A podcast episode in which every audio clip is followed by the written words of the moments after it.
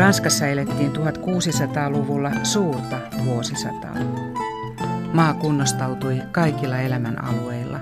Henrik IV hallituskausi jäi taakse vuonna 1610 ja Ludwig XIII oikeamielinen kruunattiin kuninkaaksi. Todellista valtaa käytti kuitenkin kardinaali Richelieu, joka kuoli vuonna 1642. Ludwig XIII menehtyi pian hänen jälkeensä vuonna 1643, jolloin hänen puolisostaan Anna itävaltalaisesta tuli heidän poikansa 5-vuotiaan Ludwig XIV sijaishallitsija yhdessä kardinaali Mazarinin kanssa. Ludwig XIV hallitsi Ranskaa vuoteen 1715 saakka. Pariisin älylliset kirjallisuussalongit kukoistivat muotitietoisten ylhäisönaisten emännöiminä. Salongeissa kävi hoviväkeä, mutta kaikki salongeissa kävijät tai salonkien pitäjät eivät suinkaan päässeet käymään hovissa. Eivät varsinkaan, jos taustassa oli jotakin epäilyttävää. Tällainen tausta oli vaatimatonta aatelia edustavalla Ninon de L'Enclos. Hän oli monilahjakkuus, joka älynsä ja kauneutensa ansiosta pärjäsi elämässään hienostuneena kurtisaanina. Ikääntyessään hän alkoi pitää maineikasta kirjallisuussalonkiaan Le Marais kaupungin osassa 1600-luvun jälkipuoliskolla. Hänen luonaan kokoontui älymystön ja tyylin kerma, myös hovin edustajia. Kerrotaan, että Ludwig XIV oli kiinnostunut Ninon mielipiteistä päivänpolttavista aiheista. Ninon de L'Enclos piti salongissaan säntillisesti kiinni kohteliaasta etiketistä ja tyyliseikoista. Keskustelu ei ollut jäykkää, ajatus ja mielipiteet saivat lentää vapaasti, kunhan se tapahtui tyylikkäästi. Ninon de L'Enclosin aikalainen Madame de Sévigné asui Pariisissa renessanssipalatsissa nimeltä Hôtel Carnavalet, samaisessa Le Marais kaupungin osassa 1600-luvun jälkipuoliskolla. Tämä seurapiirikaunotar edusti aikansa moitteetonta naisihannetta käytöksensä, elämäntapansa sekä pukeutumisensa puolesta. Hänet kutsuttiin hienoimpiin salonkeihin, häntä palvottiin ja hänellä oli pääsy myös hoviin. Madame de Sévigné oli myös kirjailija. Ninon de L'Enclos ja Madame de Sévigné olivat kuitenkin eri kastia. Ulkoiselta tyyliltään he silti muistuttivat toisiaan suuresti. He olivat 1600-luvun tyyliikoneita. Filosofian tohtori Riikka-Maria Pöllä. Me keskustelemme muodin historiasta ja varsinkin 1600-luvusta Ranskassa. Tämä on aikakausi, josta teit väitöskirjan vuonna 2017, eli melko tuore väitöskirja. Refashioning the Respectable Elite Woman in Louis XIV Paris, Madame de Sévigné and Ninon de L'Enclos. Väitöskirjassani uudelleen arvioin 1600-luvun naisideaalin onet femmen. Mm-hmm. Kunniallisen naisen, eikö niin? Kyllä, naisen ideaalia. Ja siinä väitöskirjassani mä vertailin Marguerite de Sévignétä sekä kurtisani Ninon de L'Enclosta, näiden naisten persoonia. Yksi osa tästä väitöskirjasta käsitteli nimenomaan näiden naisten ulkoista olemusta, johon liittyi niin kuin pukeutuminen. Ja ehkäpä tässä muodin osalla varsinkin, niin mä huomasin, että nämä kaksi naista muistuttivat vahvasti toisiaan muotokuvissa sekä myös heidän perukirjojensa osalta. Mm. Ja Madame de Sévigné hän oli ylhäisönainen parisitar, joka eli 1626-1696. Ja kurtisaani Ninon de L'Enclos puolestaan eli vuosina 1623-1705 ja Madame de Sévigné jäi historiaan muun muassa kirjailijana ja kirjeiden kirjoittajana. Kyllä. Madame de Sévigné hänhän kuului vahvasti ranskalaiseen, parisilaiseen eliittiin. Hän myös vaikutti hovissa. Hänellä oli mahdollisuus sukutaustansa ansiosta vierailla hovissa. Myös Ninon de L'Enclos syntyi aatelisperheeseen, mutta paljon vaatimattomampaan. Ja hän eli lapsuutensa aikamoisessa köyhyydessä ja todennäköisesti tämä on vaikuttanut siihen, että hänen äitinsä mitä todennäköisemmin ajoi hänet kurtisaanin ammattiin. Mutta niin kuin hienostuneen kurtisaanin ammattiin. Nimenomaan. Kurtisaani oli nimenomaan hienostunut eliittinainen, joka ei hirveästi ulkoisesti eikä henkisestikään eronnut näistä niin sanotusti jo automaattisesti kunniallisiksi naisiksi luetuista eliittinaisista. Sekä Madame de Sévigné että Ninon de L'Enclos heijastivat oman aikakautensa huippumuotia Pariisissa silloin 1600-luvulla. Kyllä. Jos me katsomme Madame de Sévignéen tai Ninon de L'Enclosin muotokuvia, me näemme kaksi täydellisen muodikkaasti pukeutunutta eliittipariisitarta. Ja jos vertaamme heidän muotokuviaan muihin heidän aikansa eliittinaisten muotokuviin, eivät he ulkoisesti eroa millään tavalla muista eliittinaisista. Hehän olivat hyvin samanikäiset, että vain 2-3 vuotta ikäeroa. Kyllä. Ja liikkuivat osittain samoissa piireissä tai tietämättään tai kenties tietoisesti. Kyllä he liikkuivat samoissa piireissä. Ninon de L'Enclos ei tietenkään voinut mennä hoviin eikä kunnialliset naiset halunneet hänen nuoruudessa varsinkaan esiintyä hänen seurassaan, mutta esimerkiksi Madame de Sévigné tunsi Ninon de L'Enclosin hyvinkin tarkkaan, koska hänen miehensä Henri, markisi de Sévigné, sekä hänen poikansa Charles de Sévigné vierailivat Ninonin luona ja toimivat Ninonin rakastajina. Niin, isä ja poika. Kyllä, siinä on sukupolvien välinen kuilu kurottu umpeen. Ja kumpikin liikkui tietyssä osassa Pariisia. Kyllä. Le Marais oli tämä alue, missä Madame de Sévigné asui ja vaikutti eniten. Samoin Ninon. Hän syntyi Le Maraisissa. Niin, sehän on kaupunginosa, joka edelleen on elinvoimainen ja valtavassa suosiossa. Se on ihanaa seutua ja siellä kyllä näkee, että hienosta perinne on vahva ja vankka. Sillä samalla alueella pidettiin kuuluisia salonkeja 1600-luvulla. Kyllä, ja Ninon de L'Enclos'lla oli sitten oma salonkinsa vain kivenheiton päässä Place Royalilta. Kuinka naiset pukeutuivat, jotka kävivät näissä salongeissa? Tarkoitan nyt niitä naisia, jotka käyvät vaikkapa kirjallisuussalongeissa tai muissa hienostosalongeissa. Eliitin puvustoasut, ne olivat aika yhdenmukaisia. 1600-luvun eliittinaisten sekä eliittimiesten aika harvoin päästiin näyttämään tällaisia niin kuin henkilökohtaisia mieltymyksiä muotisuuntausten suhteen. Kun tultiin 1680-lukua kohti, niin tuli yksi tällainen äärimmäisen tärkeä muotiuutuus. Manteau. Miltä tämä manteau näytti? Manteau oli tällainen takkimainen vaate, naisten päällyspuku, joka puettiin alushameen päälle, kovitetun ja luutetun miehustan päälle ja sitten se täältä sivulta usein kerättiin niin kuin ylöspäin tähän lantiolle. Ja näin tämä muotiuutuus paljasti alushamen, joka saattoi olla ihastuttavasti kirjailtu. Näin pystyttiin yhdistämään erilaisia värejä ja kuoseja ja materiaaleja. Se voitiin valmistaa silkistä tai taftista tai mistä vaan. Mieluiten ylellisistä materiaaleista. Ja tämä oli sellainen niin kuin ehdoton muoti-ilmiö. Sitä käyttivät melkein kaikki eliittiin kuuluvat naiset, jos he vain pystyvät sellaisen hankkimaan. Eli tässä on ihana teos tässä. Katselemme samalla kuvia, eli muoti, tyylit ja vaatteet kautta aikojen. Ja tässä on huikeaa kuvastoa eri aikakausilta ja on muodikkaan näköinen hevonenkin. On hevonenkin näyttää muodikkaalta. Joo, ihana. 1600-luvulta varsin näyttävä osasto ja siinä huomaa näiden naisten pukeutumisen runsauden ja myös kalleuden. Käytettiin ihania ylellisiä kankaita, kuten silkkiä, taftia. Kankaat saattoivat olla yksivärisiä tai ne saattoivat olla kirjailtuja.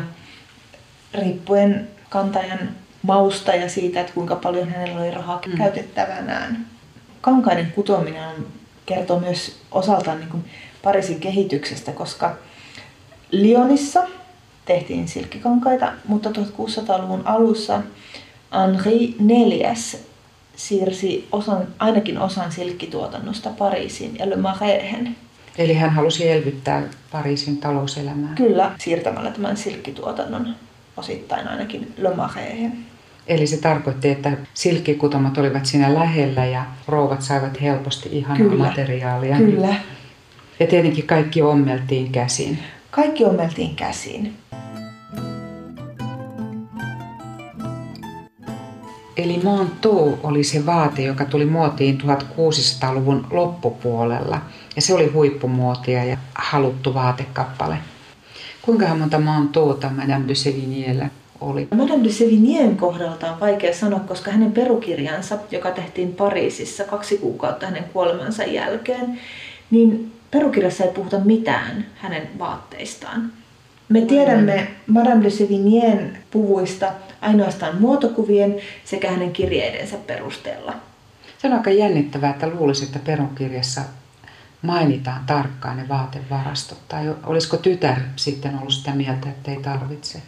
Koska Madame de Sévigné hän kuoli Provenceissa. Hän oli 2 vuotta aikaisemmin jättänyt Pariisin taakseen. Niin on syytä epäillä, että hän oli ottanut kaikki vaatteensa ja korunsa mukaan sinne Provenceen. Mutta hänen perukirjansa tehtiin ainoastaan Hotel Carnevalessa olleista tavaroista. Eli Pariisin ajoilta. Kyllä. Eli ne tavallaan ei nyt kadonneet, mutta siis lähtivät maailmalle. Kyllä, juuri näin. Ninon de Lanclon kohdalla tiedämme esimerkiksi, että ainakin perunkirjansa mukaan omisti 2 manteauta. Toinen niistä oli tehty taftista ja petit, pienempi, mitä se tarkoittaakaan, oli tällaista kirjailtua satiinia ja siihen oli kirjailtu kukkasia. Että mitä näille vaatteille mahdollisesti tapahtui kuoleman jälkeen, niin Ninon de Lanclos mainitsee testamentissaan joitakin vaatekappaleita, joita hän haluaa hänen henkilökuntansa, hänen palvelijoidensa saavan. Se oli huomaavaista. Kyllä. Kurtisanilla oli hyvä sydän.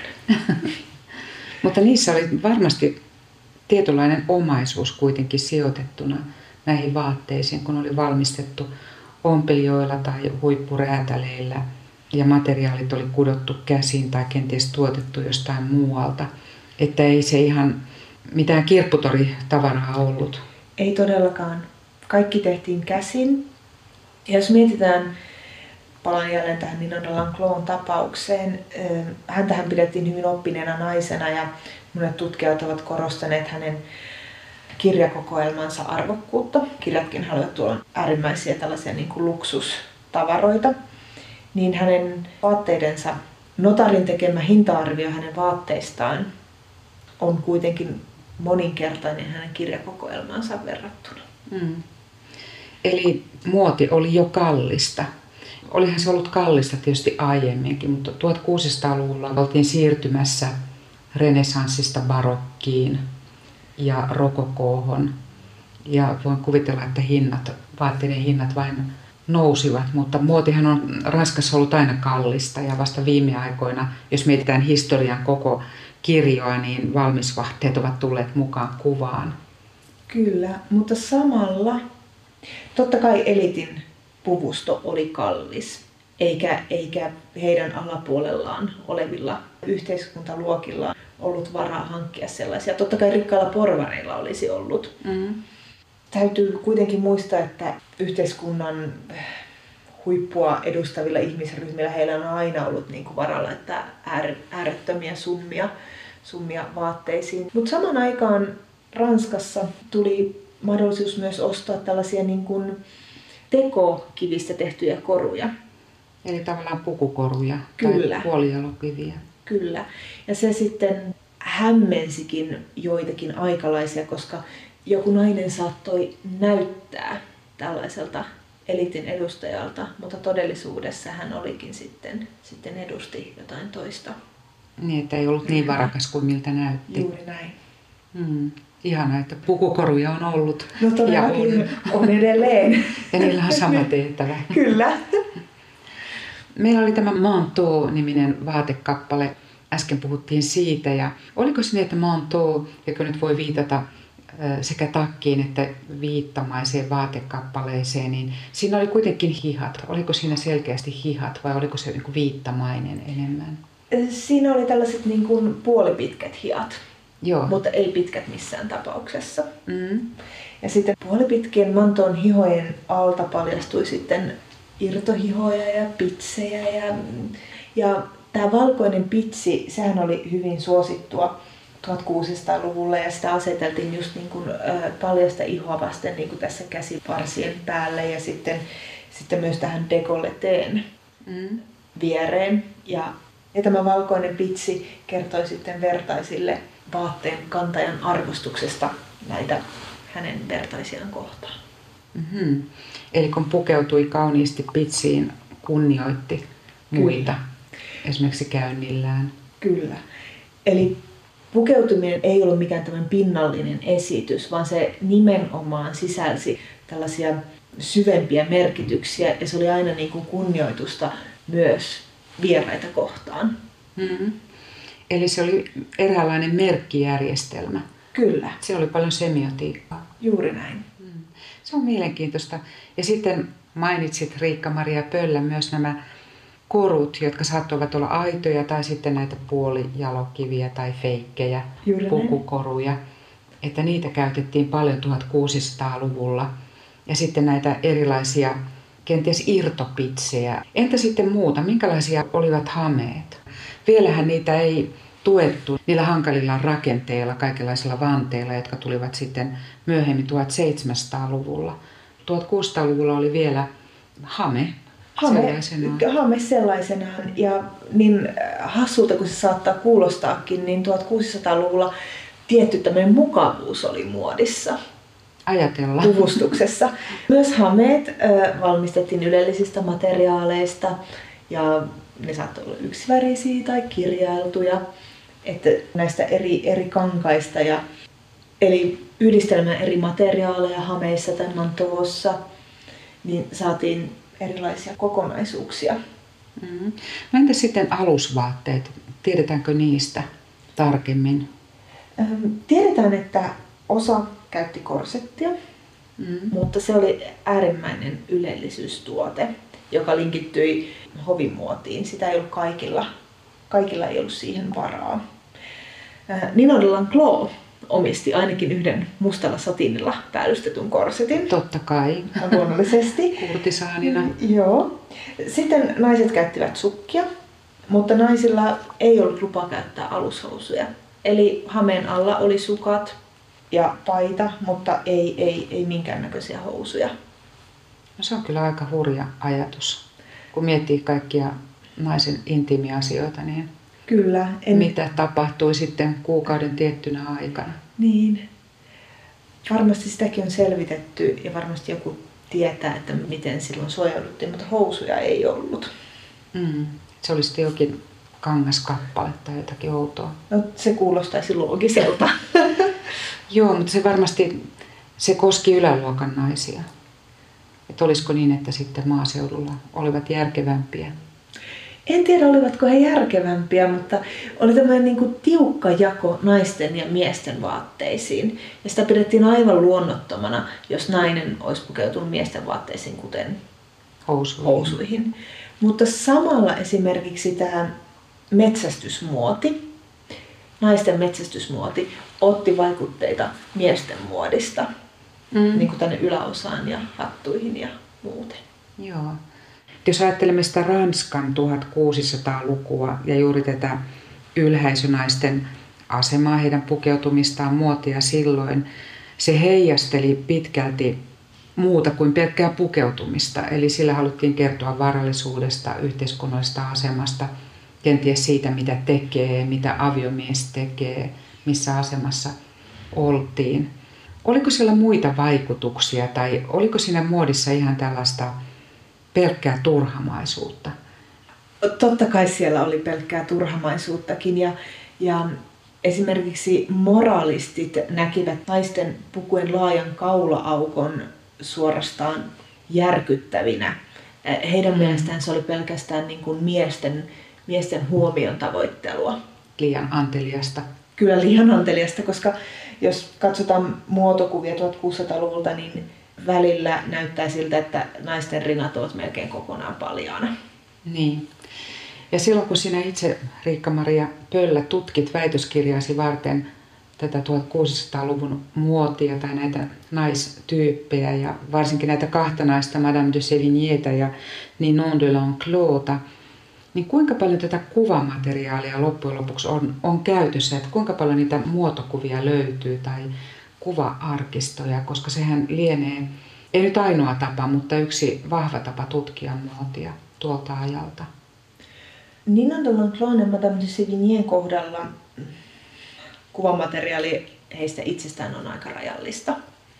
Mutta jos otetaan niin kuin kokonaisuutena 1600-luvun muoti, niin siitähän on paljon muotokuvia eliitin naisista jäljellä. Muotokuvien lisäksi minun mielestäni äärimmäisen antoisa, äärimmäisen hedelmällinen kuvamateriaali on Abraham Bossin gravyyrit. Niin, tällaiset kaiverretut teokset. Kyllä. Hän on piirtänyt erikseen tällaisia muotokuvia, mutta hän on myös kaivertanut tällaisia kohtauksia erilaisista eliitin tapahtumista tai naisen ja miehen välisistä hetkistä. Ja näissä hänen gravyyreissään kaikki vaatteet ja yksityiskohdat on todella hienosti toteutettuja. Toisaalta sitten kun me katsotaan näitä 1600-luvun muotokuvia tai gravyyreitä, niin niitä on kuitenkin hirvittävän vaikea tulkita, koska ne ovat kaksiulotteisia, niin niistä ei saa aivan sitä käsitystä, miltä vaatteet tai kankaat tai ihminen on näyttänyt. Niin, todellisuudessa. Juuri näin.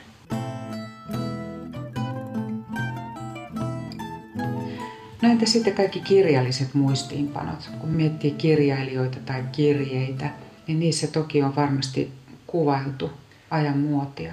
Kyllä, ja Madame de Sévigné, hän erikoistui siinä erittäin ansiokkaasti.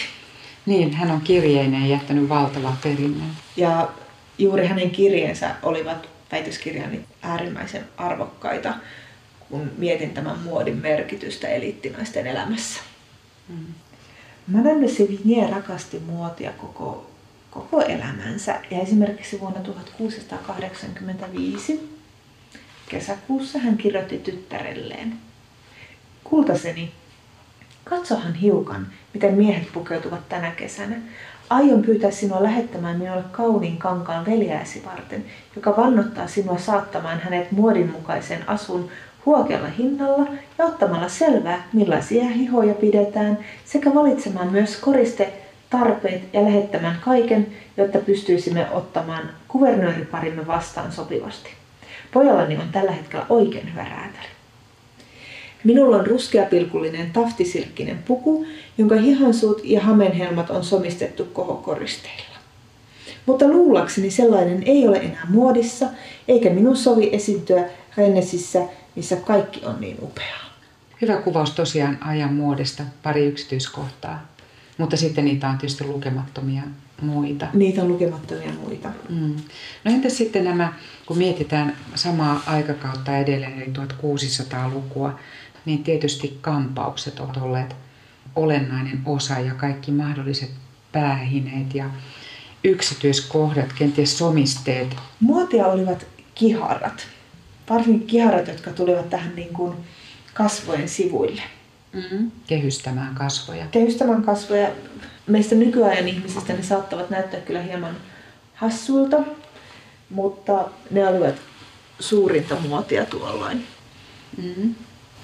1600-luvun loppupuolella tuli muotiin myös tällaiset erilaiset pitsipäähineet, jotka myös kohosivat tänne korkeuksia. Vähän korkeammalle. Ei ihan niin korkealle kuin 1700-luvun perukit ja kampaukset, mutta siinä 1600-luvun lopulla pitsipäähineet alkoi jo vähän niin kuin kohomaan päälaelta ylöspäin. Silloin 1600-luvulla ei vielä käytetty perukkeja kaiketi. Perukit olivat kyllä muodissa. Ainakin miehet käyttivät niitä. Miehet 1600-luvulla. Mutta 1700-luvulla tulivat nämä näyttävät valtavat hiuslaitteet. Käsittämättömät rokoko-kampaukset. Kyllä. Se on eri aikakausi. Mutta joka tapauksessa paljon jouduttiin näkemään vaivaa kampausten ja näiden hiuslaitteiden ja päähineiden yhdistelmässä. Näin juuri. Siksi elittinaisilla olikin palveluskuntaa, jotka pystyivät auttamaan heitä valmistautumaan päivään niin pukujen kanssa kuin luomaan näitä kiharakampauksia, jotka olivat äärimmäisen tärkeitä muodostettaessa tällaista täydellistä elittinaisen ulkoasua. Minun mielestäni on tärkeää huomata, että pelkästään puku itsessään ei riittänyt, vaan se, että näytti ulkoisesti täydelliseltä, niin se vaati myös niin kuin asusteet ja kampaukset ja myös ehostuksen kasvoille. Niin, tietenkin meikki, juuri näin. Puuteri ja kaikki muu. Kyllä. Eli kaikki oli jo käytössä silloin. Kyllä oli käytössä. Posket punattiin ja huulet punattiin ja kasvomaaleja käytettiin. Se ei ollut uutta. Ei. 1600-luvun Ranskatar, niin kuinka hän ehosti itseään? Ylhäisönainen. Hänellä oli meikit. Hänellä oli oma arsenaalinsa jo käytössä, että sen hän näkee näistä maalauksista. Puuteroitiin voimakkaasti ja sehän oli sitten 1700-luvulla edelleen muotia. Jo 1600-luvulla pyrittiin korostamaan ihmisen parhaimpia puolia myös näin meikkien avulla. Ja koska kirjapainotaito kehittyi koko ajan, alettiin julkaisee myös tämmöisiä oppaita, missä niin kuin kerrottiin, että kuinka valmistaa erilaisia voiteita tai rouge, eli punia. Monet näistä tuotteista tehtiin kasvisperäisistä ainesosista, käytettiin kananmunia, mutta samalla myös sitten oli tämmöisiä ehkä, minun mielestäni eläinrääkkäykseen meneviä ohjeita, jossa suositeltiin keittämään elävältä parin päivän ikäisiä koiranpentuja ja nylkemään sinne kana elävältä. Että ehkä siinä uskottiin joka tapauksessa, mitä ikinä he käyttivätkään, niin todennäköisesti niiden kauneustuotteiden teho perustui uskomuksiin eikä niinkään niiden todelliseen niin kuin vaikuttavuuteen. Niin, kuten nykyaikanakin Kiinassa uskovat tiettyihin eläinperäisiin tuotteisiin. Juuri näin. Mutta ennen kaikkea käytettiin kasvisperäisiä tuotteita, että saatiin posket punoittamaan ja huulet ruusun väriseksi. Ja liljanvalkea iho, tämä oli sitten se ideaali. Mutta myös oli tärkeää, että hampaat olivat hyvässä kunnossa ja että henkilön silmät olivat kirkkaat. Näitä useasti korostettiin, juuri hyviä hampaita ja silmien kirkkautta.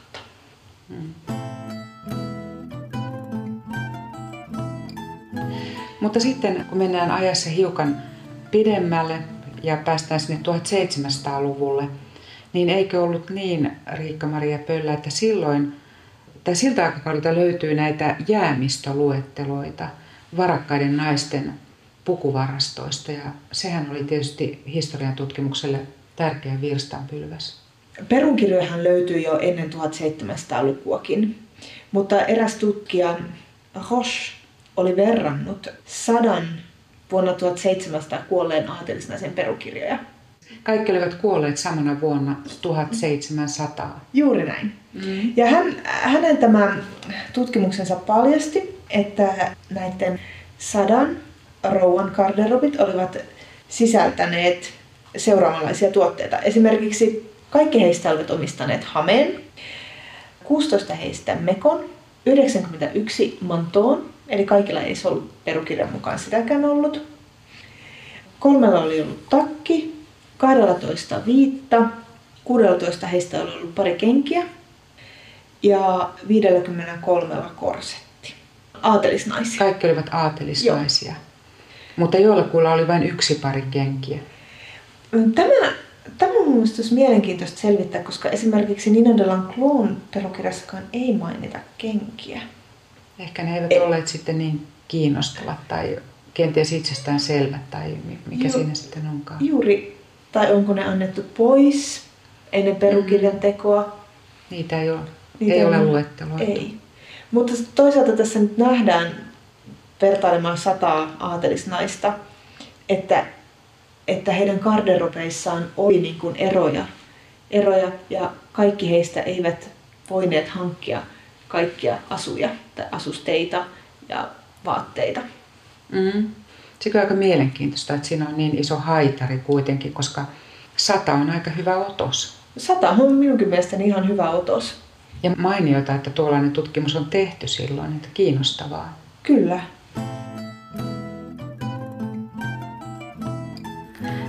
Elettiin 1600-luvun Pariisissa ja yhteiskuntaluokka oli juuri se yläluokka tai aatelisto, hyvin varakkaat henkilöt.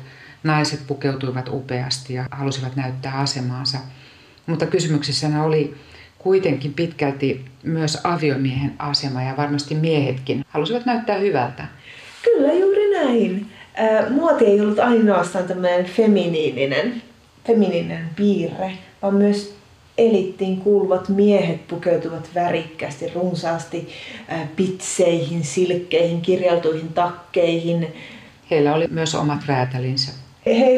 omat räätälinsä ja muoti ja tyylikkyys oli nimenomaan ennemminkin yhteiskunta-asemaan liittyvä seikka kuin sukupuoleen sidottu seikka. Et jos näin karkeasti verrataan nyt 1600-lukua ja tätä meidän nykyaikaa, joka on tietysti väliä käsite, niin kaiketi nousee 1600-luvusta se todella vahva tietoisuus oman yhteiskuntaluokan olemassaolosta ja tarpeesta näyttää, kuka on. Että nykyään ihmiset pystyvät pukeutumaan melkein miten vain ja huijaamaankin aika pitkälti omia taloudellisia taustojaan, mutta tuolloin oltiin vielä aika riippuvaisia siitä, että haluttiin näyttää. Haluamalla haluttiin näyttää se oma taloudellinen tausta ja se myös näkyy, koska muilla ei kerta kaikkiaan ollut keinoja näyttää samalta, paitsi nyt nämä puolijalokivet kenties. Juuri näin. Ja tällä aatelilla varsinkin, niin aatelin edustajilla heillä oli kova tarve näyttää niin kuin muille, että he erottuvat heistä. He eivät halunneet olla missään tapauksessa muuta yhteiskuntaluokkaa. Niin. Sitten kun porvarit alkoi rikastua, niin jollakinhan sitä eroa oli aina tehtävä. Käytöstavoilla, pukeutumisella. Ja sitten tietysti muotiin kuului myös tietty tapa puhua ja esiintyä, elehtiä. Eli ei voinut puhua kuinka tahansa tietyssä asussa. Ei. Aateluus velvoittaa. Noblesse oblige. Näin. Ja vaikka alempaa yhteiskuntaluokkaa edustava olisikin voinut hankkia eliitin asua muistuttavan kokonaisuuden, niin viimeistään siinä vaiheessa, kun hän avasi suunsa, niin hän paljasti itsensä. Ja sitten hän 1600-luvulla ja totta kai sitten myöhemminkin Ranskassa oli näillä, varsinkin näillä ylhäisönaisilla ja totta kai kurtisaaneilla valtavat paineet ylläpitää sitä moitteetonta ulkonäköä, näyttää hyvältä loppuun asti. Että ne paineet olivat varmasti aivan samanlaiset kuin vielä nykyaikana on tietyissä piireissä. Kun ylhäisönainen vanheni, niin hänen tuli pitää huolta ulkoisesta olemuksestaan ihan loppuun saakka. Ja jo 1600-luvulla nuoruuden palvonta oli huipussaan. Ja siksi monia eliittinaisia, kuten rakasta Madame de Sévignétä ja Ninon de Langloota, niin heitä kuvattiin koko heidän elämänsä loppuun asti kauniiksi. Vaikka totuushan on ollut, että he ovat vanhentuneet. Voltaire on kirjoittanut myöhemmin, kun hän lapsena oli nähnyt Ninon de Langloa, että Ninon de Langloa muistutti lähinnä muumiota. Ja Madame de Sévigné, hän kärsi ihottumassa, kuperottisesta ihosta plus reumatismista, joka vaikutti hänen ulkonäkönsä esimerkiksi käsiinsä, niin voimme vain arvata, että hänen ulkonäkönsä muuttui vuosien myötä, eikä vain positiivisempaan suuntaan. Totta kai, mutta onneksi silloin oli muotia peittää esimerkiksi kädet kaunilla hansikkailla. Kyllä. Tai hihansuilla. Oli keinoja, mutta ei tietysti loputtomiin ja kasvoista tietenkin saattoi päätellä paljon. Mutta toisaalta 1600-luvulla sisäinen kauneus ja ulkoinen kauneus, ne oli niin kuin, kulkivat käsi kädessä. Eli sisäinen kauneus korvasi jotain tiettyjä puutteita ulkonäöstä. Mm. Mutta Madame de Sévigné esimerkiksi tunsi olonsa niin kiusalliseksi, kun häntä vaan kehuttiin kauniiksi päivästä toiseen tai vuodesta toiseen, vaikka hän itse ymmärsi oikein hyvin, että hänen ulkonäkönsä oli muuttunut näistä nuoruuden hehkuvista vuosista jo radikaalisti. Voisinko sanoa huonompaan? Niin, totta kai. Jos ajatellaan vielä tätä 1600-luvun korumuotia tarkemmin, niin siinä on jotakin tiettyjä erityispiirteitä. Meillä oli puhetta jo näistä jalokivistä tai sitten kenties puolijalokivistä pukukoruista, mutta silloinhan rakastettiin helmiä. Jos katsomme kuvia, säilyneitä kuvia 1600-luvulta, niin kaikilla naisilla on kaulassaan helminauhat, heidän korvissaan on helmikorut, heidän pukuihinsa on kiinnitetty rintakoruja, jossa on helmiä. Ja aitoja helmiä. Todennäköisesti aitoja helmiä. Näihin koruihin saatettiin myös käyttää jalokiviä, jotka sitten ympäröitiin helmillä. Madame de Sévigné puhuu timanttisormuksesta tyttärelleen. Eli aidot kivet, aidot helmet, ne oli varakkaan eliitin tällaiset suosikkikorut. Mm. Ja helmillä oli myös tämmöinen, niin kuin, ne eivät vaan olleet koruja, jotka kaunistivat naisia, mutta niilläkin oli tämmöinen symbolinen merkitys, koska helmet edusti puhtautta, nöyryyttä ja harmoniaa. Mm.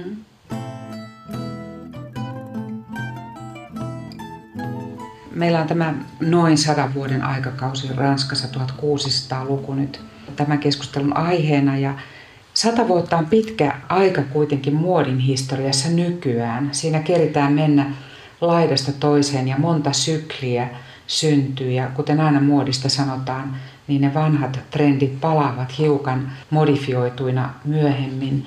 Niin onko mahdollista 1600-luvulla noin 100 vuoden aikakauden aikana nähdä tällaisia syklejä tai tiettyä kiertoa? Tai mitä silloin tapahtui? Mitä trendejä siihen mahtuu? Muoti muuttui 100 vuoden aikana suhteellisen hitaasti. Silloinhan tiedonvälitys ei mennyt ihan niin nopeasti kuin nykyaikana, mutta sitten ruvettiin, mitä tärkeämmäksi muoti muodostui pariisilaisen eliitin tai hovieliitin keskuudessa, niin ruvettiin julkaisemaan myös tällaista lehteä kuin Mercure Galant 1670-luvulla suurin piirtein. Lehdessä oli juoruja, mutta siellä myös sitten julkaistiin muotikuvia, että eliitti sai sitten tietää, mikä oli muotia. Aikaisemmin oli ollut ympäri vuoden sama muoti, mutta nyt alkoi myös tulemaan talvi- ja kesämuoti erikseen.